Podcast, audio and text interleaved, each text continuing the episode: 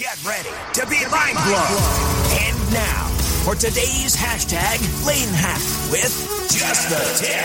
Run, don't walk your way to SimplePassiveCashFlow.com and sign up for the Hui Deal Pipeline Club and get in on the deal flow.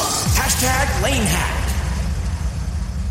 So for a lot of you guys who have emailed me, if you guys notice, there's a link on the bottom of my signature line saying schedule a call with Lane and it gets linked to a Calendly link. It's an account that I have set up with Calendly link and it hooks up to my Gmail calendar. What I do is I specify certain times throughout the week where I have openings where I like to talk and people can kind of see what works for them and click on it to schedule.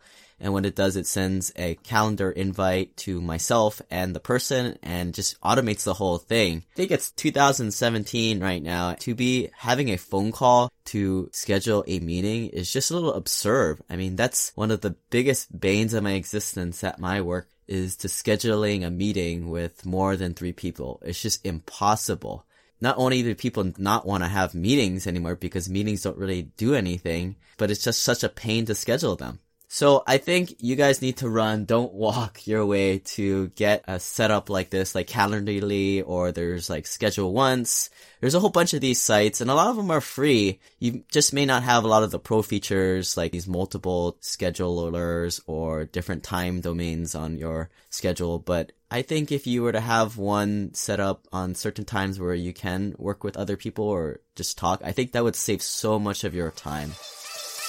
The preceding Lane Hack was approved by Lane Kawaoka, an efficiency and productivity expert, traditionally educated with a BS in industrial engineering, masters in civil engineering and construction management, and professionally licensed engineer in Washington State, with over a decade of in-field experience supervising construction crews and managing over $100 million capital projects in both bureaucratic public and cutthroat private sectors. And by the way, every situation is different, and remember to think for yourself. Not being one of the big boys in investing quite yet, aka the accredited investor in the eyes of the SEC, it's tough to find good options for investing. But then I started investing in the American Home Preservation or AHP fund, which is crowdfunding the mortgage crisis in America. The fund collaborates with existing homeowners to keep them in their homes. It's a way to make great returns while feeling good about making a social impact. After investing myself in the fund, it was awesome when they approached me to become an advertiser of the company. You can start investing with as little as 100 bucks, and if you want the free Burn Zone book, please send me an email to lane at simplepassivecashflow.com.